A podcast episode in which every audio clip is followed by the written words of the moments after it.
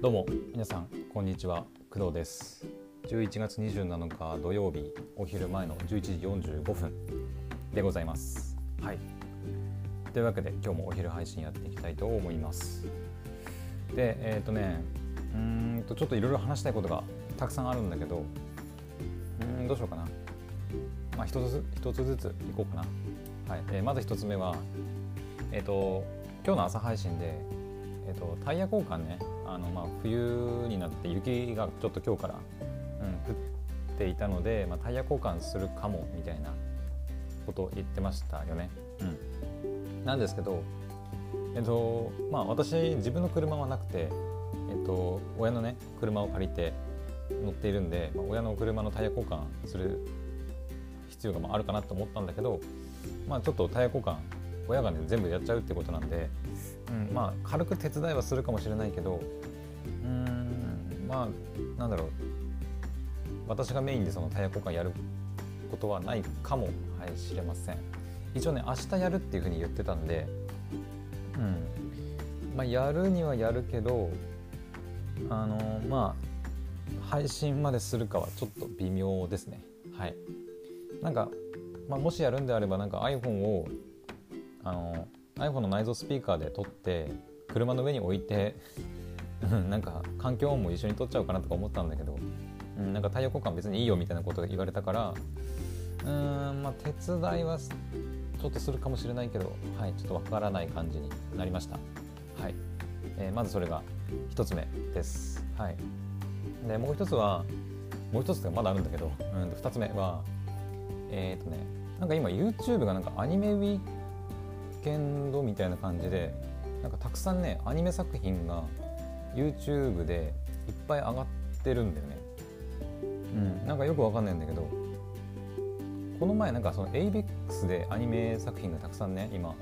見れるようになってるみたいなこと言ったんだけど ABEX だけじゃなくて YouTube 全体としてそのなんかアニメウィーケンドっていうかアニメ週間みたいな感じなのかな。ちょっとわからないんだけどその角川さんのねチャンネルとかも、うん、アニメ作品いっぱい、えー、配信してたりとかあとガンダムチャンネルとかねもう、うん、いっぱいアニメ出したりしてます。はいガンダムチャンネルもね、えーと、ユニコーンのテレビ版とかね出したりとかあとバンダイナムコアーツチャンネルさんとかは、まあ、公共支援エウレカセブンのハイエボリューションのやつをこうそのままフルでね1時間半くらいのやつ配信したりとか、うん、結構各そのアニメ系のチャンネルでえっ、ー、と、うん、アニメ配信されていて、うん、なんかまあ全部見れるものもあればその1話だけとかっていうものもあるんで、まあ、それはチャンネルごとに違うみたいなんでなんかもしねその気になってるやつとかあれば YouTube で検索したら今だったら見れるかもしれないですね。うん。ワーナーブラザーズジャパンアニメとかも「ジョジョの奇妙な冒険」があの配信されたりとか。なんか YouTube 全体でこのアニメウィーケンドっていうのがあって11月26日昨日から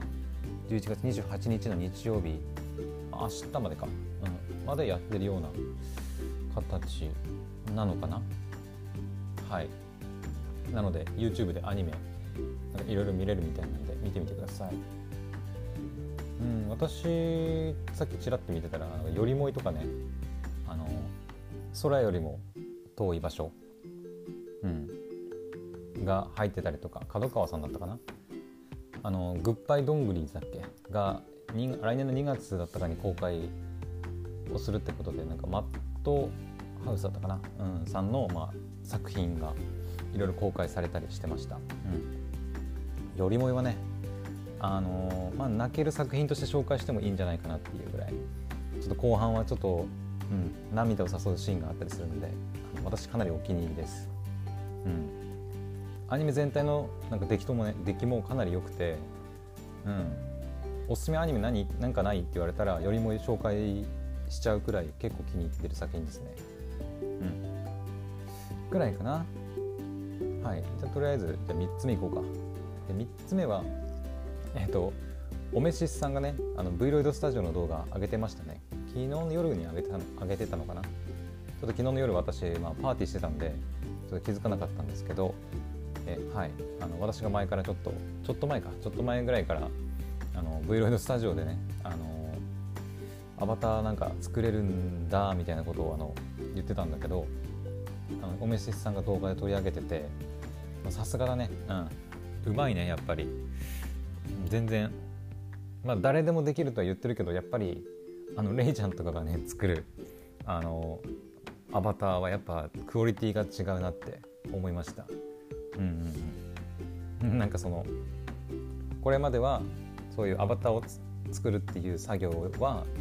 まあ、ちょっと頭のおかしい人しかできなかったっていうふうに言っててでそれを、えーと、誰でも簡単にできるように、えーと、民主化アバター制作の民主化を図ったのが、まあ、V ロイドスタジオだってみたいな感じで、まあ、レイちゃん言ってたんですけど、うん、あなるほどなと、うん。まあ、確かにあのなんかゲームのキャラクターメイキングみたいな感じで本当に簡単に作れるですよね、うん。まあ、ただやっぱりそのレイちゃんみたいに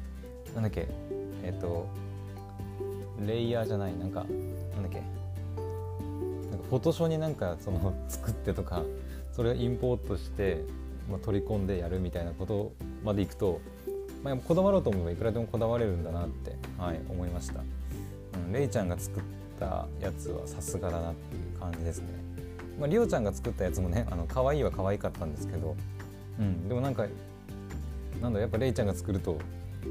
なんだろう違うなって本気度が違うなって、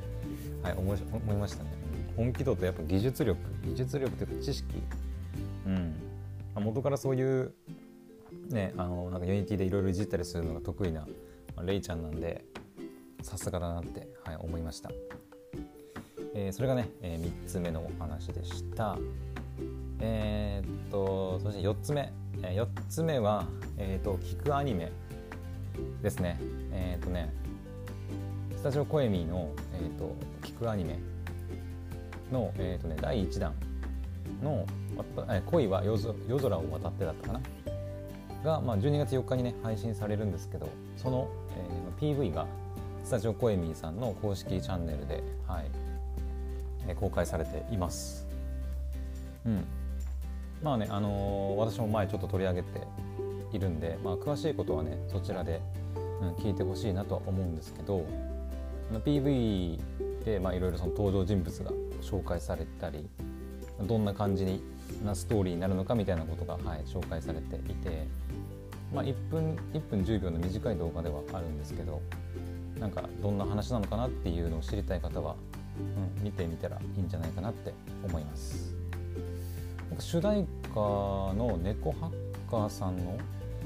曲は11月27日の0時より順次各種ストリーミングサービスで配信って書いてるからあれもう聞けるもしかしてもしかしてもう聞けるのかな？えーと待って。ちょっと探してみますね。もしかしたらもう聞けるかも。えっ、ー、と検索で。あ聞けますね。うん。聞けます。もうあの多分各種その YouTube ミュージックとか Spotify とかで、うん、もうその主題歌自体はもう配信されているんで聞けますね。うん、12月4日にその第1話が、えーと、配信開始になるので、まあ、それの前にこうちょっとねなんだろうなんだろう気分をこうその12月4日に持っていくためにこう曲をね聴き込んでおくっていうのも、まあ、ありだなって思いますね。うんあとこの PV 第1弾をちょっと聞いてみて思ったというかなんかちょっと感じたのがえっ、ー、とねこの第1弾はえ、ー、となんだっけな主人公のみなんだっけなこれなんて読むんだっけなみちょっと漢字の名字が読めないんだけど、まあ、さきっていうね、えーと、花さ花森由美さんが、えーと、CV やるのさきっていう子が、え、ー、と、なんかラジオみたいなポッドキャストなのか分かんないけどこうまあ、夜な夜な配信しているのを、えーと、伊藤昭弘さんかなが、えー、声をやってる、まあ、長谷川宗一っていう男の子が、まあ、聞いてたみたいなみたいな話らしいんですけどこの「恋は夜空を渡って」っていうねこの聞くアニメ。第1弾はねそういう話らしいんだけど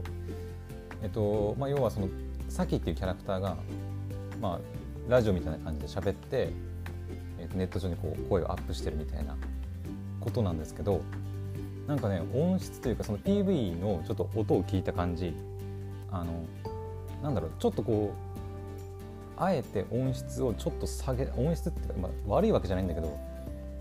なんかちょっと音質をこうあえて悪くなんかなるように撮ってるんじゃないかなっていう感じが、うん、しました。なんかその素人があのなんだろう家のその環境で撮りましたみたいなあの感じ、うん、なんかアニメとかそのなんだろう、まあ、普通その映画とかで、まあ、アフレコしたりする時って、まあ、もちろんそのちゃんとした環境で撮るからめちゃくちゃ綺麗にねこう声優さんの声に乗ってると思うんだけど、まあ、それだとやっぱそのなんだろう。この作品のサキがその自宅でその収録しているっていうのをこう表現できないっていうところからあえて、まあ、音質を下げてるっていうかなんかちょっとノイズが乗ってるような感じがちょっと聞こえたんだけど私の勘違いかな？もしかして分かんないんだけど、うん、なんかそんな感じがねちょっと、はい、聞こえたんで結構なんかその、まあ、音だけで聞くね。こう本当に聞くアニメなんでやっぱそういうところかなりこだわってるのかなと思って、うん、なんかますます期待が高まったなっていう感じですね。はい、もしかしたらその単純に私の勘違いっていう可能性もあるんでちょっと分かんないですけど、はい、もう一回ちょっと PV、まあ、見てみようかな後で。さっきはそのスピーカーで聞いたんだけど ちゃんとねあのイヤホンで聞いた方が、まあ、いいかもしれないですね、うん、イヤホンで聞いてもやっぱりそのなんかちょっとあえて音質を下げてるというかノイズをあえて乗せてるような状況であればやっぱりこう意図的なのかなっていう、うん、感じかな。はい。はい、えー、というのが、えーとまあ、キクアニメのお話でしたね。はい、で、えー、と最後、えー、と5つ目もう5つも話したんですけど、えっ、ー、とえっ、ー、とね午前中に、まあ、さっきね、えー、とツイッターで、えっ、ー、とダロワイヨのケーキ誕生日ケーキとして買ったやつ、えー、ダロワイヨのオペラ東京と,、えー、とマカロン買って、まあ、食べてみたんですよ午前中にね。うんで写真はさっきツイッターの方に上げたんですけど Facebook の方はちょっとねまだできてなくてあの、はい、この後上げようかなって思ってるんですけどえっ、ー、とまずね、えー、じゃマカロンからいこう。マカロンを初めておそらく初めて食べた感想としてはあのなんか抹茶味のあのマカロンを食べたんですね。6個あるうちの。うん、の、まえーと、抹茶味を、えー、とりあえず1個食べました。でえっとね何ていうのかな。外側はなんかこうサクみたいな感じなんだけど中身がこう飴飴状っていうのかな？何ていうのかな？キャラメルみたいなソフトキャンディーみたいななんか飴みたいな感じがあってこうなんか表現よくないけどこうめちょみたいな感じの食感があってかなり粘性がこうあるような食感がしました。でなんかあマカロンってなんかこういう感じなんだと思って。うん。なんかマカロンってあなんかこういうなんだろうキャラメルとも言えないようなソフトキャンディーとも言えないような感じのあ食べ物なんだと思って、うん、甘さもなんか抹茶はそこまで甘くなかったかな、うん、ただ匂いがねちゃんとやっぱいいマカロンだからなのか分かんないけど結構匂いはねちゃんと強いというかしっかりしてて、うん、まあ、美味しいは美味しかったです。はいうん、でなんかそのさっきそれをねちょっとあの親とかとねあの話してたんですよ。そしたらなんかそれだけじゃないらしくてその粘性のあるそのマカロンだけじゃないらしくて普通にこうケーキ状みたいなクリーム状みたいなマカロンもなんか入ってたみたいです。なのでちょっともしかしたらちょっと他のあのマカロンはねあのそういうあのキャラメル状じゃないキャラメル状じゃないなんか変だな。飴状の食感がないそのマカロンもあるのかもしれない。あの一応その6個あるうちのあの、まえーと、2つは私が食べることになってるんで、まあ、2つしか食べれないんですけどとりあえず抹茶はなんかその飴っぽいこう食感、うん、ソフトキャンディーみたいな柔らかいキャラメルみたいな感じの、はい、食感でした、なのであのなんだろう。マッカ他のマカロン、うん、このダロワイヨの抹茶のマカロンはその飴状の食感があったけど他のお店のマカロンとか他のその種類のマカロンがどんな味なのか食感なのかみたいなところがちょっとまだわからないですね。うん。まあ、人生初の、マカロンだったんでなんかこれがほんあマカロンってこういうもんなのかなと思ってたら、意外とそうでもないのかな。ちょっと分かんないんだけど、うん、本当にあのマカロンね初めて食べて。他のお店のマカロンとかも、まあ、食べたことねないので、まあ、どんなもんなのかなっていう感じはしました。はい。っていうのが、まあ、初めてマカロンを食べた感想ですね。はい、で、えっ、ー、と最後に本当に最後に、えーと、オペラ東京。のケーキも、はい、食べました。で本当に写真にね載っけたんですけどめちゃくちゃちっちゃくて、えーとま、私はその写真にねその大きさが分かるようにプレステ4のコントローラーと一緒にちょっと撮ったんですけど本当にそのプレステ4のコントローラーのこのスティックの部分のぐらいの幅しかなくて本当にちまっとしたような本当にちっちゃいケーキなんですけどで朝ねこう母親が食べた感想としてはえっとなんだろうあのブルボンのシルベーヌの方がまあいいかもみたいなことは言ってたんですけど私が食べた感じとしてはうんとまあ美味しかったら美味しかったです。うん本当に。なんだろうね。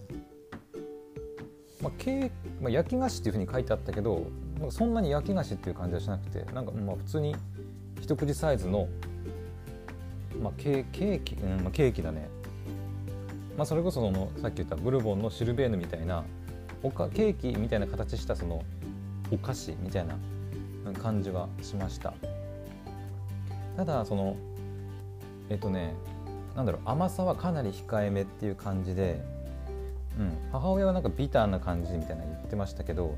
私の感じでは苦いっていう感じは全然なくて苦くはないんだけど甘さはかなり抑えられているような感じでしたね。なんか普通のそのまあシルベーヌで比べるのもあれなんですけどあの市販されてるまあ普通に売られてる家庭用のお菓子とかって結構チョコレート甘めじゃないですか、うん、結構パクって食べればああ甘いチョコレートだみたいな感じがするんだけどこのダロワイヨのオペラ東京はこう食べると苦くはない。だから子供でも全然こう食べれるこう甘さというかなんだけどすっげえ甘いとかなんかあチョコレートめちゃくちゃ甘えなうめえなっていうのはないかな、うん、ただこう程よい甘さがあって、うん、なんかまあ確かにちょっと高級な感じはしました。はい。ただ全体としてはすごい美味しいので、うん、あのぜひ皆さんね気になってる方は食べてみたら、いいんじゃないかなって思います。はい。あのうん。まあ、子供でもさっきみたいに食べれるし、うん、ただちょっとちっちゃいんでねやっぱり食べ応えがあるかと言われるとまあないんだけど、うんまあ、そのちっちゃいのがねかなりその一番びっくりしたところかな。うん、でその楽天市場店の、ね、サイトをいろいろ見てるとそのダロワイヨっていうそのお店で初めて作られたのがそのオペラらしくて、まあ、本当、まあ、信じないわけじゃないんだけど書いてあることを読んで、まあ、私なりに解釈するとそのダロワイヨっていうお店で作られたのが、まあ、オペラ、まあ、それが世界中に広まって、えーと、オペラというものがこうオペラケーキっていうのがこう世界中に広まったっていう認識で合ってるのかな。なんか楽天市場店のその説明見てる見ると、まあ、そんな感じで書かれてるんですよね。そのフランスのパリだったかな。でなんか生まれたお店で1900何年だったかな。何年だったかに作られたそのガトーのなんか一種だったかな。として作られたのがまあオペラ。でそれが人気になって世界中に広まっていったみたいな。なのかな？ちょっと分かんないんだけど。はいそんな風に書かれているんで。まあその元祖オペラのケーキをまあ食べられたっていうことなのかなというふうに思ってます。はい。まあ、その本当の焼き菓子じゃないオペラのケーキもちゃんとねあの売ってはいるんですけど、えっと、今ねちょっと売り切れていて、まあ、人気やっぱあるのかな？うん、私が予約した時はまだ予約できたとは思うんですけど、まあ、今クリスマスもねちょっとだんだん近づいてきて1ヶ月も切ったんで、うん、クリスマス用に買ってる人とかももしかしたらいるのかもしれないですね、うん、確か注文した時に完全受注生産みたいな感じで、うん、書かれていたと思うんだけどだから大量に作ってうんと大量にこう売ってるっていうよりも注文が来てから作るみたいな、うん、スタイルでやってる、まあ、まさにその高級洋菓子店っていう感じでねやってるんであのもしねその気になる方はなるべく早めに注文した方がいいんじゃないかなって思います。私はね11月の10日ぐらいに注文してえっとなんだっけなえっとね私はまあ誕生日用にその欲しかったんでえっと、日付指定できるかなと思って調べたら一番最短でできる日付指定が11月25日だったんですね本当に。と11月10日に注文して11月の25日が最短のお届け指定日だったんで、うんまあ、それぐらいはかかるかなっていう感じですね11月に頼むと。はいまあそのえーと、お届け指定日を指定しなければあの楽天の場合もうちょっと早い場合もあるんでまあ、そのどんなに早く届けても25日っていうわけではないとは思うんだけど、まあ、一応指定できる日にちとしては10日に頼めば、まあ、25日ぐらいっていうまあ目安ですね、はい、もしその私みたいに楽天市場店で頼むっていうことがあれば、まあ、何かしらの目安にしていただければなと思います。はい。というわけであの、まあ、ちょっとねいろいろたくさん喋ったんですけどはい、お昼の配信はこまでに、えー、したいと思います。はい、というわけでまた次の配信でお会いしましょう。バイバイ。